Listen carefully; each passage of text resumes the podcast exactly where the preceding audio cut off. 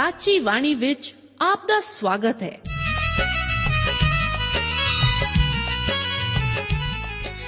ਪ੍ਰਿय ਸ਼੍ਰੋਤਾ, ਇਹ ਸਾਚੀ ਬਾਣੀ ਕੀ ਹੈ? ਹੋਰ ਇਹ ਸਾਨੂੰ ਕਿੱਥੇ ਮਿਲੂਗੀ? ਇਹ ਸਾਚੀ ਬਾਣੀ ਦਾ ਸਾਡੇ ਜੀਵਨ ਵਿੱਚ ਲਾਭ ਕੀ ਹੈ? ਇਹਦਾ ਸਾਡੇ ਜੀਵਨ ਵਿੱਚ ਮੋਲ ਕੀ ਹੈ? ਇਹ ਸਾਰੇ ਪ੍ਰਸ਼ਨਾਂ ਦਾ ਉੱਤਰ ਸਾਨੂੰ ਇੱਕੋ ਹੀ ਜਗ੍ਹਾ ਲੱਭ ਸਕਦਾ ਹੈ ਤੇ ਉਹ ਹੈ ਜੀਵਤ ਵਚਨ ਧਰਮ ਸ਼ਾਸਤਰ ਬਾਈਬਲ। ਉਹੀ ਜੀਵਤ ਵਚਨ ਦਾ ਅਸੀਂ ਇਸ ਕਾਰਜਕ੍ਰਮ ਵਿੱਚ ਅਧਿਐਨ ਕਰਾਂਗੇ। ਤੇ ਹੁਣ ਪਵਿੱਤਰ ਸ਼ਾਸਤਰ ਬਾਈਬਲ ਦਾ ਅਧਿਐਨ ਸ਼ੁਰੂ ਕਰਨ ਤੋਂ ਪਹਿਲਾਂ ਅਸੀਂ ਆਪਣੇ ਮਨਾਂ ਨੂੰ ਤਿਆਰ ਕਰੀਏ ਇਸ ਭਜਨ ਨਾਲ।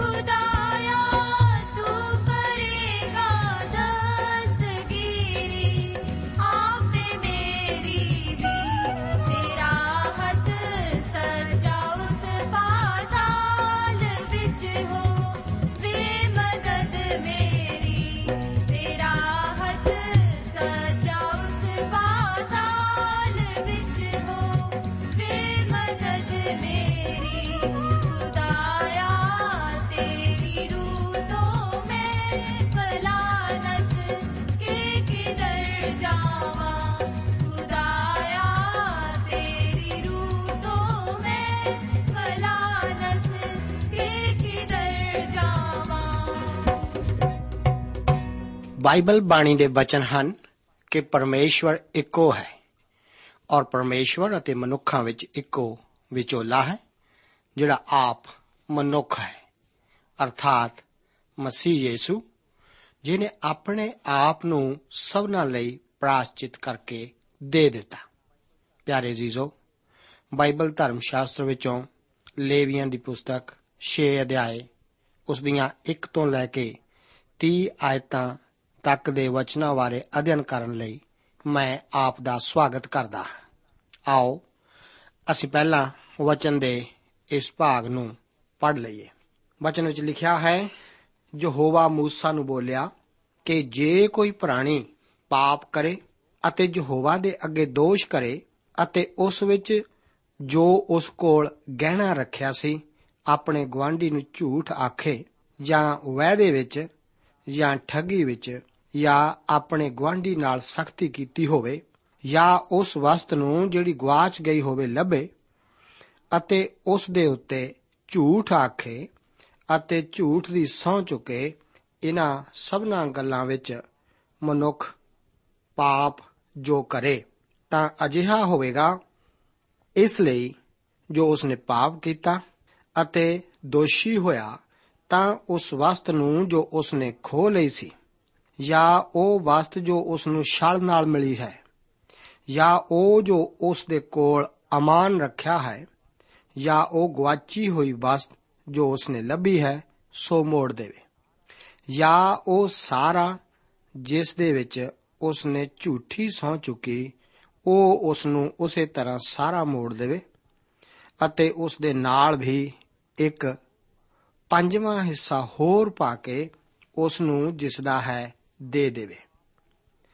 ਆਪਣੀ ਪਾਪ ਦੀ ਭੇਟ ਦੇ ਦਿਹਾੜੇ ਵਿੱਚ ਅਤੇ ਉਹ ਆਪਣੇ ਦੋਸ਼ ਦੀ ਭੇਟ ਵਿੱਚ ਯਹੋਵਾ ਦੇ ਅੱਗੇ ਇੱਜੜ ਵਿੱਚੋਂ ਬੱਜ ਤੋਂ ਰਹਿਤ ਇੱਕ ਛਤਰਾ ਤੇਰੇ ਮੁੱਲ ਦੇ ਅਨੁਸਾਰ ਦੋਸ਼ ਦੀ ਭੇਟ ਕਰਕੇ ਜਾਜਕ ਦੇ ਕੋਲ ਲਿਆਵੇ ਅਤੇ ਜਾਜਕ ਉਸ ਦੇ ਲਈ ਯਹੋਵਾ ਦੇ ਅੱਗੇ ਪ੍ਰਾਸ਼ਚਿਤ ਕਰੇ ਅਤੇ ਜਿਸ ਦੇ ਵਿੱਚ ਉਸ ਨੇ ਪਾਪ ਕੀਤਾ ਹੈ ਸੋ ਸਭ ਕੁਝ ਦੀ ਖਿਮਾ ਉਸ ਨੂੰ ਹੋ ਜਾਵੇਗੀ ਅਤੇ ਯਹੋਵਾ موسی ਨੂੰ ਬੋਲਿਆ ਕਿ ਹਾਰੂਨ ਅਤੇ ਉਸ ਦੇ ਪੁੱਤਰਾਂ ਨੂੰ ਇਹ ਆਖ ਕੇ ਆਗਿਆ ਦੇਵੀਂ ਹੋਮ ਦੀ ਭੇਂਟ ਦੀ ਵਿਵਸਥਾ ਇਹ ਹੈ ਇਸ ਕਰਕੇ ਹੋਮ ਦੀ ਭੇਂਟ ਹੈ ਜੋ ਜਗਵੇਦੀ ਦੇ ਉੱਤੇ ਸਾਰੀ ਰਾਤ ਸਵੇਰ ਤੋੜੀ ਸੜਦੀ ਰਹਿੰਦੀ ਹੈ ਅਤੇ ਜਗਵੇਦੀ ਦੀ ਅੱਗ ਉਸ ਦੇ ਵਿੱਚ ਸੜਦੀ ਹੋਵੇ ਅਤੇ ਜਾਜਕ ਆਪਣੇ ਕਤਾਨ ਦੇ ਵਸਤਰ ਪਹਿਨ ਲਵੇ ਅਤੇ ਆਪਣੀ ਕਤਾਨ ਦੀ ਕਸ਼ ਆਪਣੇ ਸਰੀਰ ਉੱਤੇ ਪਾ ਕੇ ਜਿਹੜੀ ਹੋਮ ਬਲੀ ਦੇ ਨਾਲ ਜਗਵੇਦੀ ਉੱਤੇ ਅੱਗ ਨੇ ਭਸਮ ਕਰ ਲਈ ਹੈ, ਉਹ ਸਵਾ ਚੁੱਕ ਕੇ ਜਗਵੇਦੀ ਦੇ ਇੱਕ ਪਾਸੇ ਰੱਖ ਦੇਵੇ ਅਤੇ ਉਹ ਆਪਣੇ ਵਸਤਰ ਲਾ ਲਵੇ ਅਤੇ ਹੋਰ ਲੀੜੇ ਪਾ ਕੇ ਉਸ ਸਵਾ ਨੂੰ ਡੇਰਿਆਂ ਤੋਂ ਬਾਹਰ ਸੁਥਰੀ ਥਾਂ ਵਿੱਚ ਲੈ ਜਾਵੇ ਅਤੇ ਜਗਵੇਦੀ ਦੇ ਉੱਤੇ ਜਿਹੜੀ ਅੱਗ ਹੈ, ਸੋ ਉਸ ਦੇ ਵਿੱਚ ਬਲਦੀ ਰਹੇ। ਉਹ ਕਦੇ ਨਾ ਬੁਝਾਈ ਜਾਵੇ ਅਤੇ ਜਾਜਕ ਸਵੇਰ ਦੇ ਵੇਲੇ ਸਦਾ ਉਸ ਦੇ ਉੱਤੇ ਲੱਕੜਾਂ ਵਾਲਣ। ਅਤੇ ਉਸ ਦੇ ਉੱਤੇ ਹੋਮ ਦੀ ਭੇਟ ਸੁਧਾਰ ਕੇ ਰੱਖੇ ਅਤੇ ਉਹ ਉਸ ਦੇ ਉੱਤੇ ਸੁਖ ਸਾਂਦ ਦੀਆਂ ਭੇਟਾਂ ਦੀ ਚਰਬੀ ਸਾੜੇ। ਜਗਵੇਦੀ ਦੇ ਉੱਤੇ ਅੱਗ ਸਦਾ ਬਲਦੀ ਰਹੇ। ਉਹ ਕਦੇ ਨਾ ਬੁਝੇ। ਮੈਦੇ ਦੀ ਭੇਟ ਦੀ ਵਿਵਸਥਾ ਇਹ ਹੈ, ਹਾਰੂਨ ਦੇ ਪੁੱਤਰ ਯਹੋਵਾ ਦੇ ਅੱਗੇ, ਜਗਵੇਦੀ ਦੇ ਮੋਹਰੇ ਉਸ ਨੂੰ ਚੜਾਉਣ ਅਤੇ ਉਸ ਤੋਂ ਇੱਕ ਮੁਠ ਭਰ ਕੇ ਅਰਥਾਤ ਉਸ ਮੈਦੇ ਦੀ ਭੇਟ ਦੇ ਮੈਦੇ ਤੋਂ ਅਤੇ ਉਸ ਦੇ ਤੇਲ ਤੋਂ ਅਤੇ ਸਾਰੇ ਲੁਬਾਨ ਤੋਂ ਜੋ ਮੈਦੇ ਦੀ ਭੇਟ ਉੱਤੇ ਹੈ, ਉਸ ਨੂੰ ਯਹੋਵਾ ਦੇ ਅੱਗੇ ਸਿਮਰਨ ਲਈ ਸੁਗੰਧਤਾ ਕਰਕੇ ਜਗਵੇਦੀ ਦੇ ਉੱਤੇ ਸਾੜੇ। ਅਤੇ ਜੋ ਉਸ ਤੋਂ ਵਧੇ, ਸੋ ਹਾਰੂਨ ਅਤੇ ਉਸ ਦੇ ਪੁੱਤਰ ਖਾਣ। ਉਹ ਪਤੀਰੀ ਰੋਟੀ ਨਾਲ ਪਵਿੱਤਰ ਥਾਂ ਵਿੱਚ ਖਾਧੀ ਜਾਵੇ। ਉਹ ਮੰਡਲੀ ਦੇ ਡੇਰੇ ਦੇ ਚੌਪਟੇ ਵਿੱਚ ਉਸ ਨੂੰ ਖਾਣ। ਉਹ ਖਮੀਰ ਨਾਲ ਪਕਾਇਆ ਨਾ ਜਾਵੇ। ਮੈਂ ਉਸ ਨੂੰ ਅੱਗ ਦੀਆਂ ਆਪਣੀਆਂ ਭੇਟਾਂ ਵਿੱਚੋਂ ਉਸ ਨੂੰ ਉਹਨਾਂ ਦਾ ਭਾਗ ਠਹਿਰਾ ਕੇ ਦਿੱਤਾ ਹੈ। ਇਹ ਜਿਹੀ ਪਾਪ ਦੀ ਭੇਂਟ ਅਤੇ ਜਿਹੀ ਦੋਸ਼ ਦੀ ਭੇਂਟ ਅਤ ਪਵਿੱਤਰ ਹੈ। ਹਾਰੂਨ ਦੀ ਸੰਤਾਨ ਵਿੱਚੋਂ ਸਭੇ ਪੁਰਸ਼ ਉਸ ਤੋਂ ਖਾਣ। ਇਹ ਯਹੋਵਾ ਦੀਆਂ ਅੱਗ ਦੀਆਂ ਭੇਟਾਂ ਵਿੱਚੋਂ ਤੁਹਾਡੀਆਂ ਪੀੜ੍ਹੀਆਂ ਤੀਕਰ ਇੱਕ ਸਦਾ ਦੀ ਵਿਧੀ ਹੋਵੇ ਜੋ ਉਹਨਾਂ ਨੂੰ ਸ਼ੋਹੇ ਸੋ ਪਵਿੱਤਰ ਹੋਵੇ। ਯਹੋਵਾ ਮੂਸਾ ਨਾਲ ਬੋਲਿਆ ਕਿ ਹਾਰੂਨ ਅਤੇ ਉਸਦੇ ਪੁੱਤਰਾਂ ਦੀ ਭੇਟ ਜੋ ਉਹਨਾਂ ਨੂੰ ਉਸਦੇ ਮਸਾ ਕਰਨ ਦੇ ਦਿਨ ਵਿੱਚ ਯਹੋਵਾ ਦੇ ਅੱਗੇ ਚੜਾਉਣੀ ਹੈ ਸੋ ਇਹ ਹੈ, ਇੱਕ ਸਦਾ ਦੀ ਮੈਦੇ ਦੀ ਭੇਟ ਦੇ ਲਈ। ਮੈਦੇ ਦੇ ਇੱਕ ਏਫਾ ਦਾ ਦਸਵਾਂ ਹਿੱਸਾ ਅੱਧਾ ਸਵੇਰ ਨੂੰ ਤੇ ਅੱਧਾ ਰਾਤ ਨੂੰ। ਇੱਕ ਤਵੀ ਵਿੱਚ ਉਹ ਤੇਲ ਨਾਲ ਬਣਾਈ ਜਾਵੇ ਅਤੇ ਜਾਂ ਪੱਕ ਜਾਏ ਤਾਂ ਤੂੰ ਉਸ ਨੂੰ ਅੰਦਰ ਲੈ ਆਵੇਂ ਅਤੇ ਮੈਦੇ ਦੀ ਭੇਟ ਦੇ ਪਕਾਏ ਹੋਏ ਟੋਟੇ ਤੂੰ ਯਹੋਵਾ ਦੇ ਅੱਗੇ ਸੁਗੰਧਤਾ ਕਰਕੇ ਚੜਾਵੇਂ ਅਤੇ ਉਸ ਦੇ ਪੁੱਤਰਾਂ ਵਿੱਚੋਂ ਜਿਸ ਜਾਜਕ ਨੂੰ ਉਸ ਦੀ ਥਾਂ ਵਿੱਚ ਮਸਾ ਕਰਨਾ ਹੈ ਉਸ ਨੂੰ ਚੜਾਵੇ। ਇਹ ਯਹੋਵਾ ਦੇ ਅੱਗੇ ਇੱਕ ਸਦਾ ਦੀ ਵਿਧੀ ਹੈ। ਉਹ ਸਮੁੱਚਾ ਸਾੜਿਆ ਜਾਵੇ। ਕਿਉਂ ਜੋ ਜਾਜਕ ਦੇ ਲਈ ਸਭੇ ਮੈਦੇ ਦੀਆਂ ਭੇਟਾਂ ਸਮੁੱਚਾ ਸਾੜੀਆਂ ਜਾਣ, ਉਹ ਖਾਧੀਆਂ ਨਾ ਜਾਣ। ਯਹੋਵਾ ਮੂਸਾ ਨਾਲ ਬੋਲਿਆ ਕਿ ਹਾਰੂਨ ਅਤੇ ਉਸਦੇ ਪੁੱਤਰਾਂ ਨਾਲ ਬੋਲ ਕੇ ਪਾਪ ਦੀ ਭੇਂਟ ਦੀ ਇਹ ਵਿਵਸਥਾ ਹੈ। ਜਿੱਥੇ ਹੋਮ ਦੀ ਭੇਂਟ ਕੱਟੀ ਜਾਂਦੀ ਹੈ, ਉੱਥੇ ਪਾਪ ਦੀ ਭੇਂਟ ਵੀ ਯਹੋਵਾ ਦੇ ਅੱਗੇ ਕੱਟੀ ਜਾਏ, ਇਹ ਅਤ ਪਵਿੱਤਰ ਹੈ। ਜਿਹੜਾ ਜਾਜਕ ਉਸ ਨੂੰ ਪਾਪ ਦੇ ਲਈ ਚੜਾਵੇ, ਸੋ ਉਸ ਨੂੰ ਖਾਵੇ। ਉਹ ਮੰਡਲੀ ਦੇ ਡੇਰੇ ਦੇ ਚੌਪਟੇ ਵਿੱਚ ਪਵਿੱਤਰ ਥਾਂ ਵਿੱਚ ਖਾਧੀ ਜਾਵੇ। ਜੋ ਕੁਝ ਉਸ ਦੇ ਮਾਸ ਨੂੰ ਛੋਹੇ, ਸੋ ਪਵਿੱਤਰ ਹੋਵੇ। ਅਤੇ ਜੇ ਉਸ ਦੇ ਲਹੂ ਦੀ ਕਿਸੇ ਲੀੜੇ ਉੱਤੇ ਛਿੱਟ ਪੈ ਜਾਵੇ, ਤਾਂ ਤੂੰ ਉਸ ਨੂੰ ਜਿਸ ਦੇ ਉੱਤੇ ਛਿੱਟ ਪਈ ਪਵਿੱਤਰ ਥਾਂ ਵਿੱਚ ਧੋ ਸੁੱਟੀ। ਪਰ ਮਿੱਟੀ ਦੀ ਹਾਂਡੀ ਜਿਸ ਦੇ ਵਿੱਚ ਉਹ ਰਿੰਨਿਆ ਹੈ, ਸੋ ਭੰਨੀ ਜਾਏ। ਅਤੇ ਜੇ ਉਹ ਕਿਸੇ ਪਿੱਤਲ ਦੀ ਹਾਂਡੀ ਵਿੱਚ ਰਿੰਨਿਆ ਹੋਵੇ, ਤਾਂ ਨਾਲੇ ਉਸ ਨੂੰ ਮਾਂਜਣਾ, ਨਾਲੇ ਪਾਣੀ ਨਾਲ ਧੋਣਾ। ਜਾਜਕਾਂ ਵਿੱਚੋਂ ਸਭੇ ਪੁਰਖ ਉਸ ਤੋਂ ਖਾਣ। ਇਹ ਅਤ ਪਵਿੱਤਰ ਹੈ। ਅਤੇ ਕੋਈ ਪਾਪ ਦੀ ਭੇਂਟ, ਜਿਸ ਦਾ ਕੁਝ ਲਹੂ ਮੰਡਲੀ ਦੇ ਡੇਰੇ ਵਿੱਚ ਪਵਿੱਤਰ ਥਾਂ ਵਿੱਚ ਪ੍ਰਾਸ਼ਚਿਤ ਕਰਨ ਲਈ ਆਂਦਾ ਜਾਵੇ, ਨਾ ਖਾਣਾ, ਉਹ ਅੱਗ ਵਿੱਚ ਸਾੜਿਆ ਜਾਵੇ। ਪਿਆਰੇ ਅਜ਼ੀਜ਼ੋ, ਇਸ ਅਧਿਆਇ ਦਾ ਮੁੱਖ ਵਿਸ਼ਾ ਹੋਮ ਬਲੀ, ਮੈਦੇ ਦੀ ਭੇਂਟ ਅਤੇ ਪਾਪ ਬਲੀ ਦੀਆਂ ਰੀਤਾਂ ਦਾ ਹੈ। ਅਸਲ ਵਿੱਚ ਬਲੀਆਂ ਦੀਆਂ ਰੀਤਾਂ ਜਾਜਕਾਂ ਨਾਲ, ਉਹਨਾਂ ਦੇ ਇਸ ਵਿੱਚ ਯੋਗਦਾਨ ਨਾਲ ਅਤੇ ਇਹਨਾਂ ਵਿਚਲੇ ਭਾਗ ਨਾਲ ਸੰਬੰਧਿਤ ਸੀ। ਇਹਨਾਂ ਨੂੰ ਉਹ ਖਾਸ ਕਿਸਮ ਦਾ ਨਿਯਮ ਵੀ ਕਿਹਾ ਜਾ ਸਕਦਾ ਹੈ, ਜੋ ਕਿ ਉਹਨਾਂ ਜਾਜਕਾਂ ਵਾਸਤੇ ਹਨ, ਜੋ ਕਿ ਪਰਮੇਸ਼ਵਰ ਦੀ ਜਗਵੇਦੀ ਦੀ ਸੇਵਾ ਕਰਦੇ ਸਨ। ਇਹ ਅਧਿਆਇ ਹਾਰੂਨ ਅਤੇ ਉਸ ਦੇ ਪੁੱਤਰ ਜਾਜਕਾਂ ਨੂੰ ਖਾਸ ਹਦਾਇਤਾਂ ਦੇਣ ਨਾਲ ਸ਼ੁਰੂ ਹੁੰਦਾ ਹੈ, ਕਿਉਂਕਿ ਉਹ ਹੋਮ ਦੀ ਜਗਵੇਦੀ ਉੱਤੇ ਦਿੱਤੀਆਂ ਜਾਣ ਵਾਲੀਆਂ ਸਾਰੀਆਂ ਬਲੀਆਂ ਨਾਲ ਜੁੜੇ ਹੋਏ ਸਨ। ਇਹ ਸਭ ਸਵਰਗ ਦਾ ਹੀ ਇੱਕ ਹਿੱਸਾ ਹੈ, ਜਿੱਥੇ ਕਿ ਮਸੀਹ ਸਾਡਾ ਪ੍ਰਧਾਨ ਮਹਾਜਾਜਕ ਸੇਵਾ ਕਰਦਾ ਹੈ। ਇਬਰਾਨੀਆਂ ਦੀ ਪੱਤਰੀ 8 ਅਧਿਆਏ ਉਸ ਦੀਆਂ 3 ਤੋਂ ਲੈ ਕੇ 5 ਆਇਤਾਂ ਦੇ ਵਚਨ ਇਸ ਪ੍ਰਕਾਰ ਹਨ, ਕਿ ਹਰੇਕ ਪ੍ਰਧਾਨ, ਕੇਨ ਅਤੇ ਬਲੀਦਾਨ ਚੜਾਉਣ ਨੂੰ ਥਾਪਿਆ ਜਾਂਦਾ ਹੈ। ਇਸ ਦਾ ਕਾਰਨ ਲੋੜੀਂਦਾ ਸੀ। ਭਈ ਇਹਦੇ ਕੋਲ ਵੀ ਚੜਾਉਣ ਨੂੰ ਕੁਝ ਹੋਵੇ। ਜੇਕਰ ਉਹ ਧਰਤੀ ਉੱਤੇ ਹੁੰਦਾ ਤਾਂ ਜਾਜਕ ਹੁੰਦਾ ਹੀ ਨਾ। ਇਸ ਲਈ ਜੋ ਸ਼ਰਾ ਦੇ ਅਨੁਸਾਰ ਭੇਟਾਂ ਚੜਾਉਣ ਵਾਲੇ ਤਾਂ ਹੁੰਦੇ ਹੀ ਹਨ, ਜਿਹੜੇ ਸੁਰਗੀ ਵਸਤਾਂ ਦੇ ਨਮੂਨੇ ਅਤੇ ਪਰਛਾਵੇਂ ਦੀ ਸੇਵਾ ਕਰਦੇ ਹਨ, ਜਿਵੇਂ ਮੂਸਾ ਨੂੰ ਪਰਮੇਸ਼ਵਰ ਵੱਲੋਂ ਹੁਕਮ ਮਿਲਿਆ ਸੀ। ਜਾਂ ਡੇਰਾ ਬਣਾਉਣ ਲੱਗਾ ਕਿ ਵੇਖਣਾ, ਜਿਹੜਾ ਨਮੂਨਾ ਤੈਨੂੰ ਪਹਾੜ ਤੋਂ ਵਿਖਾਇਆ ਗਿਆ ਸੀ ਉਸ ਦੇ ਅਨੁਸਾਰ ਹੀ ਤੂੰ ਸਭੋ ਕੁਝ ਬਣਾਈ। ਇਸ ਦੀ ਇੱਕ ਹੋਰ ਵਿਸ਼ੇਸ਼ਤਾ ਵੀ ਵਰਣਨਯੋਗ ਹੈ। ਮਸੀਹ ਸਿਰਫ ਇੱਕ ਜਾਜਕ ਹੀ ਨਹੀਂ, ਪਰ ਉਹ ਇੱਕ ਬਲੀ ਵੀ ਹੈ। ਇਸ ਲਈ ਉਹ ਸੰਸਾਰ ਵਿੱਚ ਆਉਂਦਾ ਹੋਇਆ ਆਖਦਾ ਹੈ, ਬਲੀਦਾਨ ਔਰ ਭੇਂਟ ਤੂੰ ਨਹੀਂ ਚਾਹਿਆ, ਪਰ ਮੇਰੇ ਲਈ ਦੇਹੀ ਤਿਆਰ ਕੀਤੀ। ਹੋਮ ਬਲੀ ਔਰ ਪਾਪ ਬਲੀ ਤੋਂ ਤੂੰ ਪ੍ਰਸੰਨ ਨਹੀਂ ਹੁੰਦਾ। ਤਦ ਮੈਂ ਆਖਿਆ, ਵੇਖ, ਮੈਂ ਆਉਂਦਾ ਹਾਂ। हे ਪਰਮੇਸ਼ਵਰ ਭਈ ਤੇਰੀ ਇੱਛਾ ਨੂੰ ਪੂਰਿਆ ਕਰਾਂ। ਜਿਵੇਂ ਪੁਸਤਕ ਦੀ ਪੱਤਰੀ ਵਿੱਚ ਮੇਰੇ ਵਿਖੇ ਲਿਖਿਆ ਹੋਇਆ ਹੈ। ਉੱਪਰ ਜੋ ਕਹਿੰਦਾ ਹੈ, ਭਈ ਤੈਂ ਬਲੀਦਾਨਾਂ, ਭੇਟਾਂ, ਹੋਮ ਬਲੀਆਂ ਔਰ ਪਾਪ ਬਲੀਆਂ ਨੂੰ ਨਾ ਚਾਹਿਆ, ਨਾ ਉਹਨਾਂ ਤੋਂ ਪ੍ਰਸੰਨ ਹੋਇਆ, ਪਰ ਇਹ ਸ਼ਰਾ ਦੇ ਅਨੁਸਾਰ ਚੜਾਏ ਜਾਂਦੇ ਹਨ। ਤਦ ਉਹਨਾਂ ਆਖਿਆ, ਵੇਖ, ਮੈਂ ਤੇਰੀ ਇੱਛਾ ਨੂੰ ਪੂਰਾ ਕਰਨ ਆਇਆ ਹਾਂ। ਉਹ ਪਹਿਲੇ ਨੂੰ ਹਟਾਉਂਦਾ ਹੈ ਭਈ ਦੂਜੇ ਨੂੰ ਕਾਇਮ ਕਰੇ। ਅਤੇ ਉਸੇ ਇੱਛਾ ਕਰਕੇ ਅਸੀਂ ਯੀਸ਼ੂ ਮਸੀਹ ਦੀ ਦੇਹੀ ਦੇ ਇੱਕੋ ਵਾਰ ਚੜਾਏ ਜਾਣ ਦੇ ਰਾਹੀਂ ਪਵਿੱਤਰ ਕੀਤੇ ਗਏ ਹਾਂ ਅਤੇ ਹਰੇਕ ਜਾਜਕ ਨਿਤ ਖੜਾ ਹੋ ਕੇ ਉਪਾਸਨਾ ਕਰਦਾ ਹੈ ਅਤੇ ਇੱਕੋ ਪ੍ਰਕਾਰ ਦੇ ਬਲੀਦਾਨ ਜਿਹੜੇ ਪਾਪਾਂ ਨੂੰ ਕਦੇ ਨਹੀਂ ਲੈ ਜਾ ਸਕਦੇ, ਬਾਰ-ਬਾਰ ਚੜਾਉਂਦਾ ਹੈ। ਪਰ ਇਹ ਪਾਪਾਂ ਦੇ ਬਦਲੇ ਇੱਕੋ ਬਲੀਦਾਨ ਸਦਾ ਲਈ ਚੜਾ ਕੇ ਪਰਮੇਸ਼ਵਰ ਦੇ ਸੱਜੇ ਪਾਸੇ ਬਿਰਾਜਮਾਨ ਹੋਇਆ।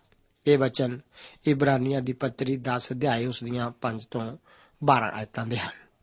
ਪਰਮੇਸ਼ਵਰ ਆਤਮਾ ਹੈ ਅਤੇ ਜ਼ਰੂਰੀ ਹੈ ਕਿ ਉਸ ਦੀ ਭਗਤੀ ਆਤਮਾ ਅਤੇ ਸਚਾਈ ਨਾਲ ਹੀ ਕੀਤੀ ਜਾਵੇ। ਪਰਮੇਸ਼ਵਰ ਨੂੰ ਇਬਰਾਨੀਆਂ ਦੀ ਪੱਤਰੀ ਵਿੱਚ ਇਸ ਮਹਾਨ ਸਚਾਈ ਦਾ ਵਰਣਨ ਇਸੇ ਕਰਕੇ ਕੀਤਾ ਹੈ। ਕਿ ਅਸੀਂ ਇਸ ਨੂੰ ਜਾਣੀਏ। ਆਪ ਦਾ ਅਤੇ ਮੇਰਾ ਇੱਕ ਮਹਾਜਾਜਕ ਸੁਰਗ ਵਿੱਚ ਹੈ। ਅਤੇ ਉਹ ਜਿੰਨਾ ਵੀ ਮਹਾਨ ਹੋਇਆ ਜਾ ਸਕਦਾ ਹੈ, ਉਹ ਮਹਾਨ ਹੈ। ਜਦੋਂ ਵਚਨ ਦੱਸਦਾ ਹੈ ਕਿ ਉਹ ਵਿਰਾਜਮਾਨ ਹੋ ਗਿਆ, ਤਾਂ ਇਸ ਦਾ ਅਰਥ ਹੈ ਕਿ ਛੁਟਕਾਰਾ ਸੰਪੂਰਨ ਕੀਤਾ ਗਿਆ ਸੀ। ਇਸ ਦੇ ਕਹਿਣ ਦਾ ਭਾਵ ਇਸ ਨੂੰ ਕੀ ਨਾਲ ਹੀ ਮਿਲਦਾ ਜੁਲਦਾ ਹੈ? ਕਿ ਪਰਮੇਸ਼ਵਰ ਨੇ ਸਬਤ ਦੇ ਦਿਨ ਵਿਸ਼ਰਾਮ ਕੀਤਾ, ਕਿਉਂਕਿ ਸ੍ਰਿਸ਼ਟੀ ਦੀ ਰਚਨਾ ਦਾ ਕੰਮ ਪੂਰਾ ਹੋ ਗਿਆ ਸੀ। ਇਸ ਦਾ ਅਰਥ ਇਹ ਨਹੀਂ ਕਿ ਉਸ ਨੇ ਥੱਕਣ ਕਰਕੇ ਕੰਮ ਕਰਨਾ ਬੰਦ ਕਰ ਦਿੱਤਾ। ਉਹ ਮਹਾਨ ਹੈ। ਉਹ ਇਸ ਧਰਤੀ ਉੱਤੇ ਸਾਨੂੰ ਬਚਾਉਣ ਲਈ ਮੋਇਆ ਸੀ। ਉਹ ਪਰਮੇਸ਼ਰ ਪਿਤਾ ਦੇ ਸੱਜੇ ਪਾਸੇ ਸਾਨੂੰ ਬਚਾਏ ਰੱਖਣ ਲਈ ਹੀ ਵਿਰਾਜਮਾਨ ਹੈ।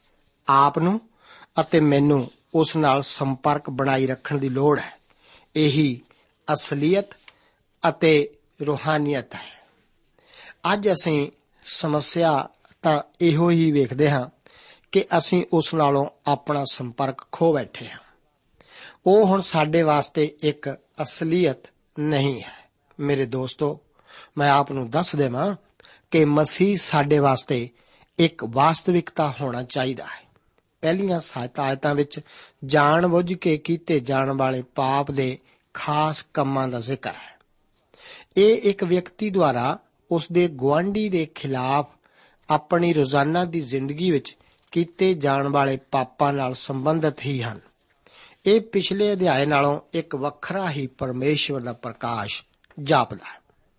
ਇਹ ਸਾਨੂੰ ਦਿਖਾਉਂਦਾ ਹੈ ਕਿ ਆਪਣੇ ਗਵਾਂਢੀ ਦੇ ਵਿਰੁੱਧ ਕੀਤਾ ਪਾਪ ਅਸਲ ਵਿੱਚ ਪਰਮੇਸ਼ਵਰ ਦੇ ਵਿਰੁੱਧ ਕੀਤਾ ਜਾਣ ਵਾਲਾ ਪਾਪ ਹੀ ਹੈ। ਇਸੇ ਕਰਕੇ ਯੀਸ਼ੂ ਜੀ ਮੱਤੀ ਦੀ ਅੰਜੀਲ 7 ਅਧਿਆਇ ਉਸ ਦੀ 12 ਆਇਤ ਵਿੱਚ ਆਖਦੇ ਹਨ ਕਿ ਜੋ ਕੁਝ ਤੁਸੀਂ ਚਾਹੁੰਦੇ ਹੋ, ਜੋ ਮਨੁੱਖ ਤੁਹਾਡੇ ਨਾਲ ਕਰਨ, ਤੁਸੀਂ ਵੀ ਉਹਨਾਂ ਨਾਲ ਉਵੇਂ ਹੀ ਕਰੋ, ਕਿਉਂ ਜੋ ਤੁਰੇਤ ਅਤੇ ਨਵੀਆਂ ਦਾ ਇਹੋ ਮਤਲਬ ਹੈ। ਇੱਥੇ ਕੁਝ ਖਾਸ ਪਾਪਾਂ ਦਾ ਜ਼ਿਕਰ ਹੈ। ਉਧਾਰ ਲਈਆਂ ਵਸਤਾਂ ਬਾਰੇ ਝੂਠ ਬੋਲਣਾ ਅਤੇ ਸੰਭਾਲ ਕੇ ਰੱਖਣ ਲਈ ਰੱਖੀਆਂ ਵਸਤਾਂ ਦੀ ਜ਼ਿੰਮੇਵਾਰੀ ਬਾਰੇ ਝੂਠ ਬੋਲਣ ਦਾ ਇੱਥੇ ਜ਼ਿਕਰ ਹੈ। ਇਸ ਦੀ ਇੱਕ ਉਦਾਹਰਣ ਦੂਸਰੀ ਰਾਜਿਆਂ ਦੀ ਪੋਥੀ 6 ਅਧਿਆਏ ਉਸ ਦੀ 5 ਆਇਤ ਵਿੱਚ ਹੈ, ਜਿੱਥੇ ਕਿ ਏਲੀਸ਼ਾ ਦੇ ਬਾਲਕਿਆਂ ਦੁਆਰਾ ਉਧਾਰੀ ਲਈ ਕੁਹਾੜੀ ਦੇ ਖੋ ਜਾਣ ਦਾ ਜ਼ਿਕਰ ਹੈ। ਗਵਾਂਢੀ ਨਾਲ ਛਲ ਕਰਨ ਤੋਂ ਭਾਵ ਉਸ ਦੀ ਗਵਾਚੀ ਵਸਤੂ ਦੇ ਮਿਲ ਜਾਣ ਤੇ ਉਸ ਨੂੰ ਨਾ ਦੱਸਣ ਤੋਂ ਹੀ ਹੈ। ਆਪਣੇ ਗਵਾਂਢੀ ਦੇ ਵਿਰੁੱਧ ਕੀਤਾ ਜਾਣ ਵਾਲਾ ਪਾਪ ਵੀ ਮੇਰੇ ਦੋਸਤ, ਪਰਮੇਸ਼ਵਰ ਦੇ ਵਿਰੁੱਧ ਕੀਤਾ ਜਾਣ ਵਾਲਾ ਪਾਪ ਹੀ ਹੈ। ਇੱਕ ਗਵਾਂਢੀ ਚੀਜ਼ ਦੇ ਲੱਭ ਜਾਣ ਤੇ ਝੂਠੀ ਸੌ ਚੁੱਕੀ ਜਾਣ ਨਾਲ ਇਸ ਵਸਤੂ ਦਾ ਪੰਜਵਾਂ ਭਾਗ ਹੋਰ ਪਾ ਕੇ ਦੇਣ ਦਾ ਹੁਕਮ ਸੀ, ਜੋ ਕਿ ਦੁੱਗਣੇ ਦਸਵੰਦ ਹੀ ਸੀ। ਦੋਸ਼ ਬਲੀ ਇੱਕ ਵਿਅਕਤੀਗਤ ਇਸرائیਲੀ ਦੀ ਰੂਹਾਨੀ ਜ਼ਿੰਦਗੀ ਦਾ ਬਹੁਤ ਮਹੱਤਵ ਰੱਖਦੀ ਸੀ। ਕਹਾਉਤਾਂ ਦੀ ਪੁਸਤਕ 14 ਅਧਿਆਇ ਉਸ ਦੀ 9 ਆਇਤ ਦੇ ਵਚਨ ਹਨ ਕਿ ਮਨੁੱਖ ਮੂਰਖ ਪਾਪ ਕਰਕੇ ਹੱਸਦੇ ਹਨ, ਪਰ ਸਚਿਆਰਾਂ ਦੇ ਵਿਚਕਾਰ ਰਜ਼ਾਮੰਦੀ ਹੁੰਦੀ ਹੈ। ਪਾਪ ਦੀ ਭਾਵਨਾ ਹੀ ਇੱਕ ਆਤਮਾ ਵਾਸਤੇ ਯੀਸ਼ੂ ਨੂੰ ਬਹੁਮੁੱਲਾ ਬਣਾ ਦਿੰਦੀ ਹੈ। ਲੇਵੀਆਂ ਦੀ ਪੁਸਤਕ 6 ਅਧਿਆਏ, ਉਸ ਦੀਆਂ 8 ਤੋਂ ਲੈ ਕੇ 13 ਆਇਤਾਂ ਵਿੱਚ ਹੋਮ ਬਲੀ ਦੀਆਂ ਰੀਤਾਂ ਦਾ ਜ਼ਿਕਰ ਹੈ। ਜਗ ਵੇਦੀ ਉੱਤੇ ਲਗਾਤਾਰ ਅੱਗ ਬਲਦੀ ਰੱਖਣੀ ਪੈਂਦੀ ਸੀ। ਜਦੋਂ ਵੀ ਡੇਰੇ ਨੂੰ ਖੜਾ ਕੀਤਾ ਜਾਂਦਾ ਸੀ। ਪਰ ਉਜਾੜ ਦੀ ਯਾਤਰਾ ਦੇ ਦੌਰਾਨ ਅਜਿਹਾ ਨਹੀਂ ਸੀ ਕੀਤਾ ਜਾਂਦਾ। ਹੋਮ ਬਲੀ ਨੂੰ ਸਾਰੀ ਰਾਤ ਜਗਵੇਦੀ ਉੱਤੇ ਬਲਦੀ ਅੱਗ ਦੇ ਉੱਤੇ ਰੱਖਿਆ ਜਾਂਦਾ ਸੀ ਤਾਂ ਕਿ ਸਾਰੀ ਬਲੀ ਨੂੰ ਪੂਰੀ ਤਰ੍ਹਾਂ ਭਸਮ ਕੀਤਾ ਜਾ ਸਕੇ। ਇਹ ਮਸੀਹ ਦੇ ਪੂਰੀ ਤਰ੍ਹਾਂ ਸ਼ੁੱਧ ਹੋਣ ਦਾ ਵਰਣਨ ਕਰਦਾ ਹੈ। ਯੀਸ਼ੂ ਮਸੀਹ ਜੀ ਹੀ ਇਹ ਕਹਿ ਸਕਦੇ ਸਨ ਕਿ ਮੈਂ ਉਹੀ ਕੰਮ ਹਮੇਸ਼ਾ ਕਰਦਾ ਹਾਂ, ਜਿਨ੍ਹਾਂ ਨਾਲ ਪਰਮੇਸ਼ਵਰ ਪਿਤਾ ਪ੍ਰਸੰਨ ਹੁੰਦਾ ਹੈ। ਅਤੇ ਉਹਨਾਂ ਦੇ ਕਾਰਨ ਮੈਂ ਆਪ ਨੂੰ ਸੰਕਲਪ ਕਰਦਾ ਹਾਂ ਤਾਂ ਜੋ ਉਹ ਵੀ ਸਚਾਈ ਵਿੱਚ ਸੰਕਲਪ ਹੋਣ। ਯੋਹੰਨਾ ਦੀ ਇੰਜੀਲ 4 ਅਧਿਆਏ, ਉਸ ਦੀਆਂ 31 ਅਤੇ 32 ਆਇਤਾਂ ਵਿੱਚ ਬਿਆਨ ਹੈ ਕਿ ਇੰਨੇ ਨੂੰ ਚੇਲਿਆਂ ਨੇ ਇਹ ਕਹਿ ਕੇ ਉਸ ਦੇ ਅੱਗੇ ਅਰਜ਼ ਕੀਤੀ ਕਿ, ਸਵਾਮੀ ਜੀ, ਖਾ ਲੈ। ਪਰ ਉਸ ਨੇ ਉਹਨਾਂ ਨੂੰ ਆਖਿਆ, ਖਾਣ ਲਈ ਮੇਰੇ ਕੋਲ ਭੋਜਨ ਹੈ, ਜਿਹਨੂੰ ਤੁਸੀਂ ਨਹੀਂ ਜਾਣਦੇ। ਇਹ ਸਾਨੂੰ ਆਪਣੇ ਆਪ ਨੂੰ ਜਿਉਂਦਾ ਬਲੀਦਾਨ ਕਰਕੇ ਚੜਾਉਣ ਦਾ ਵੀ ਬਿਆਨ ਕਰਦਾ ਹੈ। ਮੇਰੀ ਖਾਹਿਸ਼ ਹੈ ਕਿ ਮੈਂ ਵੀ ਕਹਿ ਸਕਦਾ ਕਿ ਮੈਂ ਉਹੀ ਕਰਦਾ ਹਾਂ ਜਿਸ ਨਾਲ ਪਰਮੇਸ਼ਵਰ ਪ੍ਰਸੰਨ ਹੁੰਦਾ ਹੈ। ਪਰ ਇਸ ਤਰ੍ਹਾਂ ਤਾਂ ਸਿਰਫ ਯੀਸ਼ੂ ਜੀ ਹੀ ਕਹਿ ਸਕੇ ਸਨ। ਇਹ ਅੱਜ ਸਾਰੇ ਵਿਸ਼ਵਾਸੀਆਂ ਵਾਸਤੇ ਇੱਕ ਚੁਣੌਤੀ ਹੈ, ਕਿਉਂਕਿ ਪਰਮੇਸ਼ਵਰ ਆਪਣੇ ਬੱਚਿਆਂ ਦੇ ਲਗਾਤਾਰ ਆਗਿਆ ਪਾਲਣ ਨਾਲ ਪ੍ਰਸੰਨ ਹੁੰਦਾ ਹੈ। ਅੱਜ ਆਪ ਨੂੰ ਅਤੇ ਮੈਨੂੰ ਪਰਮੇਸ਼ਵਰ ਅੱਗੇ ਆਪਣੇ ਜੀਵਨ ਅਤੇ ਦਿਲ ਭੇਂਟ ਕਰਨ ਦੀ ਲੋੜ ਹੈ। ਜੇਕਰ ਅਸੀਂ ਵਿਸ਼ਵਾਸ ਕਰਕੇ ਬਚ ਗਏ ਹਾਂ ਜਾਂ ਉਸ ਦੇ ਹੋ ਚੁੱਕੇ ਹਾਂ, ਬਾਈਬਲ ਧਰਮ ਸ਼ਾਸਤਰ ਦੱਸਦਾ ਹੈ ਕਿ ਪਰਮੇਸ਼ਰ ਦਾ ਕੰਮ ਇਹੋ ਹੀ ਹੈ ਕਿ ਆਪ ਉਸ ਉੱਤੇ ਵਿਸ਼ਵਾਸ ਕਰੋ, ਜਿਸ ਨੂੰ ਉਸਨੇ ਕੱਲਿਆ ਹੈ। ਲੇਵੀਆਂ ਦੀ ਪੁਸਤਕ 6 ਅਧਿਆਇ ਉਸ ਦੀਆਂ 10 ਅਤੇ 11 ਆਇਤਾਂ ਵਿੱਚ ਅਸੀਂ ਦੇਖਦੇ ਹਾਂ ਕਿ ਪਰਮੇਸ਼ਰ ਜਾਜਕਾਂ ਦੇ ਪਹਿਨਣ ਵਾਲੇ ਵਸਤਰਾਂ ਬਾਰੇ ਵੀ ਹਦਾਇਤਾਂ ਦਿੰਦਾ ਹੈ। ਉਹਨਾਂ ਨੂੰ ਆਪ ਲੰਬਾ ਚੋਲਾ ਪਾਉਣ ਤੋਂ ਇਲਾਵਾ ਕਤਾਨ ਦੀ ਕੱਛ ਵੀ ਪਹਿਨਣੀ ਸੀ ਤਾਂ ਕਿ ਉਸ ਦਾ ਸਰੀਰ ਪੂਰੀ ਤਰ੍ਹਾਂ ਢੱਕਿਆ ਹੋਇਆ ਹੋਵੇ। ਪਰਮੇਸ਼ਰ ਸਰੀਰ ਦੇ ਕੰਮਾਂ ਨੂੰ ਕਬੂਲ ਨਹੀਂ ਕਰ ਸਕਦਾ। ਸਰੀਰ ਦੇ ਕੰਮ ਇਹ ਹਨ, ਹਰਾਮਕਾਰੀ, ਗੰਦਮੰਦ, ਲੁੱਚਪੁਣਾ ਮੂਰਤੀ ਪੂਜਾ ਜਾਦੂਗਰੀ, ਵੈਰ, ਝਗੜੇ, ਹਸਦ, ਕ੍ਰੋਧ, ਧੜੇਵਾਜੀਆਂ, ਫੁੱਟਾਂ, ਬਿਦਤਾਂ, ਖਾਰ, ਨਸ਼ੇ, ਬਦਮਸਤੀਆਂ ਅਤੇ ਹੋਰ ਇਹੋ ਜਿਹੇ ਕੰਮ। ਪਰਮੇਸ਼ਵਰ ਤਾਂ ਆਤਮਾ ਦਾ ਫਲ ਹੀ ਕਬੂਲਦਾ ਹੈ, ਜੋ ਕਿ ਪ੍ਰੇਮ, ਆਨੰਦ, ਸ਼ਾਂਤੀ, ਧੀਰਜ, ਦਿਆਲਗੀ, ਭਲਾਈ, ਵਫਾਦਾਰੀ, ਨਰਮਾਈ ਅਤੇ ਸੰਜਮ ਹੈ। ਇਹੋ ਜਿਹੀਆਂ ਗੱਲਾਂ ਦੇ ਵਿਰੁੱਧ ਕੋਈ ਸ਼ਰਾ ਨਹੀਂ ਹੈ। ਜਦੋਂ ਜਾਜਕ ਸਵਾਹ ਨੂੰ ਚੁੱਕ ਕੇ ਕਿਸੇ ਸੁਥਰੀ ਥਾਂ ਵਿੱਚ ਸੁੱਟਣ ਲਈ ਜਾਂਦਾ ਸੀ, ਤਾਂ ਆਪਣੇ ਵਸਤਰ ਲਾ ਕੇ ਹੋਰ ਲੀੜੇ ਪਾ ਕੇ ਜਾਂਦਾ ਸੀ। ਇਹ ਪਾਪ ਦੀ ਪੂਰਨ ਭ੍ਰਿਸ਼ਟਤਾ ਬਾਰੇ ਚੇਤਾਵਨੀ ਦਿੰਦਾ ਸੀ। ਇਹ ਸਵਾਹ ਪਾਪ ਦੇ ਨਿਯਮਾਂ ਦਾ ਜ਼ਿਕਰ ਕਰਦੀ ਸੀ ਅਤੇ ਇਹ ਸਵਾਹ ਵਿੱਚ ਪ੍ਰਦੂਸ਼ਿਤ ਸੀ। ਇਸ ਕਰਕੇ ਜ਼ਰੂਰੀ ਸੀ ਕਿ ਇਸ ਨੂੰ ਚੁੱਕ ਕੇ ਬਾਹਰ ਕਿਸੇ ਸਾਫ਼ ਸੁਥਰੀ ਥਾਂ ਉੱਤੇ ਸੁੱਟਿਆ ਜਾਵੇ। ਪਾਪ ਦੀ ਭ੍ਰਿਸ਼ਟਤਾ ਦੀ ਇਹ ਕਿੰਨੀ ਅੱਛੀ ਤਸਵੀਰ ਹੈ। 12 ਤੇ 13 ਆਇਤਾਂ ਵਿੱਚ ਅੱਗ ਦੇ ਜਗਵੇਦੀ ਉੱਤੇ ਲਗਾਤਾਰ ਤੁਖਾਏ ਜਾਣ ਦਾ ਜ਼ਿਕਰ ਹੈ। ਜਗਵੇਦੀ ਉੱਤੇ ਅੱਗ ਦਾ ਲਗਾਤਾਰ ਜਲਣਾ ਸਾਨੂੰ ਪਰਮੇਸ਼ਰ ਦੇ ਕ੍ਰੋਧ ਦੀ ਅੱਗ ਦੇ ਲਗਾਤਾਰ ਬਲਣ ਬਾਰੇ ਦੱਸਦਾ ਹੈ। ਉਹ ਜੋ ਮਸੀਹ ਦਾ ਇਨਕਾਰ ਕਰਦੇ ਹਨ, ਉਹਨਾਂ ਵਾਸਤੇ ਇਸ ਦਾ ਅਰਥ ਪਰਮੇਸ਼ਰ ਦੇ ਕ੍ਰੋਧ ਦੀ ਅੱਗ ਤੋਂ ਹੈ। ਯੋਹੰਨਾ ਦੀ ਇੰਜੀਲ 3 ਅਧਿਆਏ ਦੀ 36 ਆਇਤ ਦੇ ਵਚਨ ਹਨ, ਜਿਹੜਾ ਪੁੱਤਰ ਭਾਵ ਯੀਸ਼ੂ ਮਸੀਹ ਉੱਤੇ ਨੇਚਾ ਕਰਦਾ ਹੈ, ਸਦੀਪਕ ਜੀਵਨ ਉਸੇ ਦਾ ਹੈ। ਪਰ ਜੋ ਪੁੱਤਰ ਨੂੰ ਨਹੀਂ ਮੰਨਦਾ, ਸੋ ਜੀਵਨ ਨਾ ਵੇਖੇਗਾ। ਸਗੋਂ ਪਰਮੇਸ਼ਵਰ ਦਾ ਕ੍ਰੋਧ ਉਸ ਉੱਤੇ ਰਹਿੰਦਾ ਹੈ।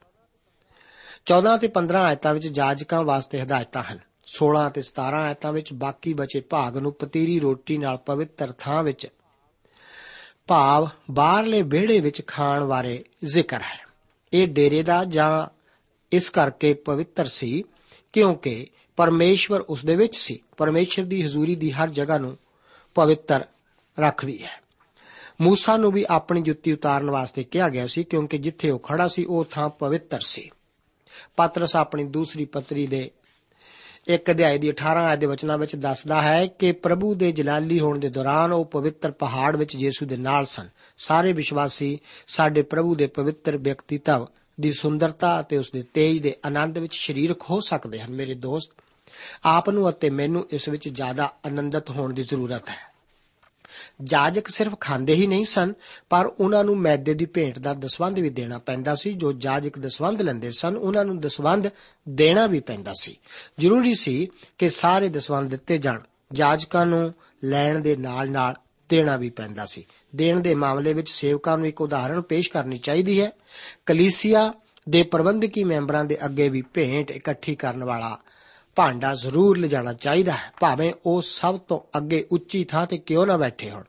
ਭੇਂਟ ਦੇਣ ਵਿੱਚ ਸਾਨੂੰ ਸਾਰਿਆਂ ਨੂੰ ਸ਼ਰੀਕ ਹੋਣਾ ਚਾਹੀਦਾ ਹੈ। ਅਸੀਂ ਦੇਖਦੇ ਹਾਂ ਕਿ ਪਾਪ ਬਲੀ ਇਸ ਕਰਕੇ ਪਵਿੱਤਰ ਸੀ ਕਿਉਂਕਿ ਮਸੀਹ ਪਾਪ ਤੋਂ ਰਹਿਤ ਸੀ। ਭਾਵੇਂ ਉਸ ਨੂੰ ਸਾਡੀ ਖਾਤਰ ਪਾਪ ਬਣਾਇਆ ਗਿਆ ਸੀ ਇਹ ਮੇਰੇ ਅਤੇ ਤੁਹਾਡੇ ਪਾਪ ਦੇ ਕਾਰਨ ਹੀ ਸੀ ਜਿਸ ਕਰਕੇ ਉਹ ਮਰਿਆ।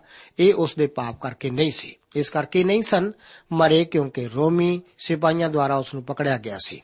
ਪਰਮੇਸ਼ਵਰ ਸਾਨੂੰ ਉਸ ਉੱਤੇ ਵਿਸ਼ਵਾਸ ਕਰਨ ਵਿੱਚ ਮਦਦ ਕਰੇ। ਪ੍ਰਭੂ ਆਪ ਨੂੰ ਅੱਜ ਦੇ ਇਹਨਾਂ ਵਚਨਾਂ ਨਾਲ ਅਸੀਸ ਦੇਵੇ। ਜੈ ਮਸੀਹ ਦੀ।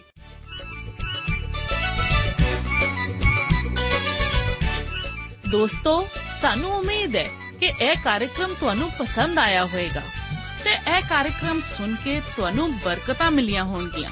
ਜੇ ਤੁਸੀਂ ਇਹ ਕਾਰਜਕ੍ਰਮ ਦੇ ਬਾਰੇ ਕੁਝ ਪੁੱਛਣਾ ਚਾਹੁੰਦੇ ਹੋ, ਤੇ ਸਾਨੂੰ ਇਸ ਪਤੇ ਤੇ ਲਿਖੋ। Program Sachchi Bani, post box number 1715 sector 36 Chandigarh 160036 ਪਤਾ ਇੱਕ ਵਾਰ ਫੇਰ ਸੁਣ ਲਓ। Program Sachchi Bani, post box number 1715 sector 36 Chandigarh 160036 ਸਾਡਾ ਈਮੇਲ ਪਤਾ ਹੈ punjabi.ttb@twr.in ਪਤਾ ਇੱਕ ਵਾਰ ਫੇਰ ਸੁਣ ਲਓ punjabi.ttb@twr.in ਹੁਣ ਸਾਡੇ ਪ੍ਰੋਗਰਾਮ ਦਾ ਸਮੇਂ ਸਮਾਪਤ ਹੁੰਦਾ ਹੈ ਉਮੀਦ ਹੈ ਅਗਲੇ ਪ੍ਰੋਗਰਾਮ ਵਿੱਚ ਤੁਹਾਡੇ ਨਾਲ ਫੇਰ ਪੇਂਟ ਹੋਏਗੀ। ਰੱਬ ਤੁਹਾਨੂੰ ਬਰਕਤ ਦੇ।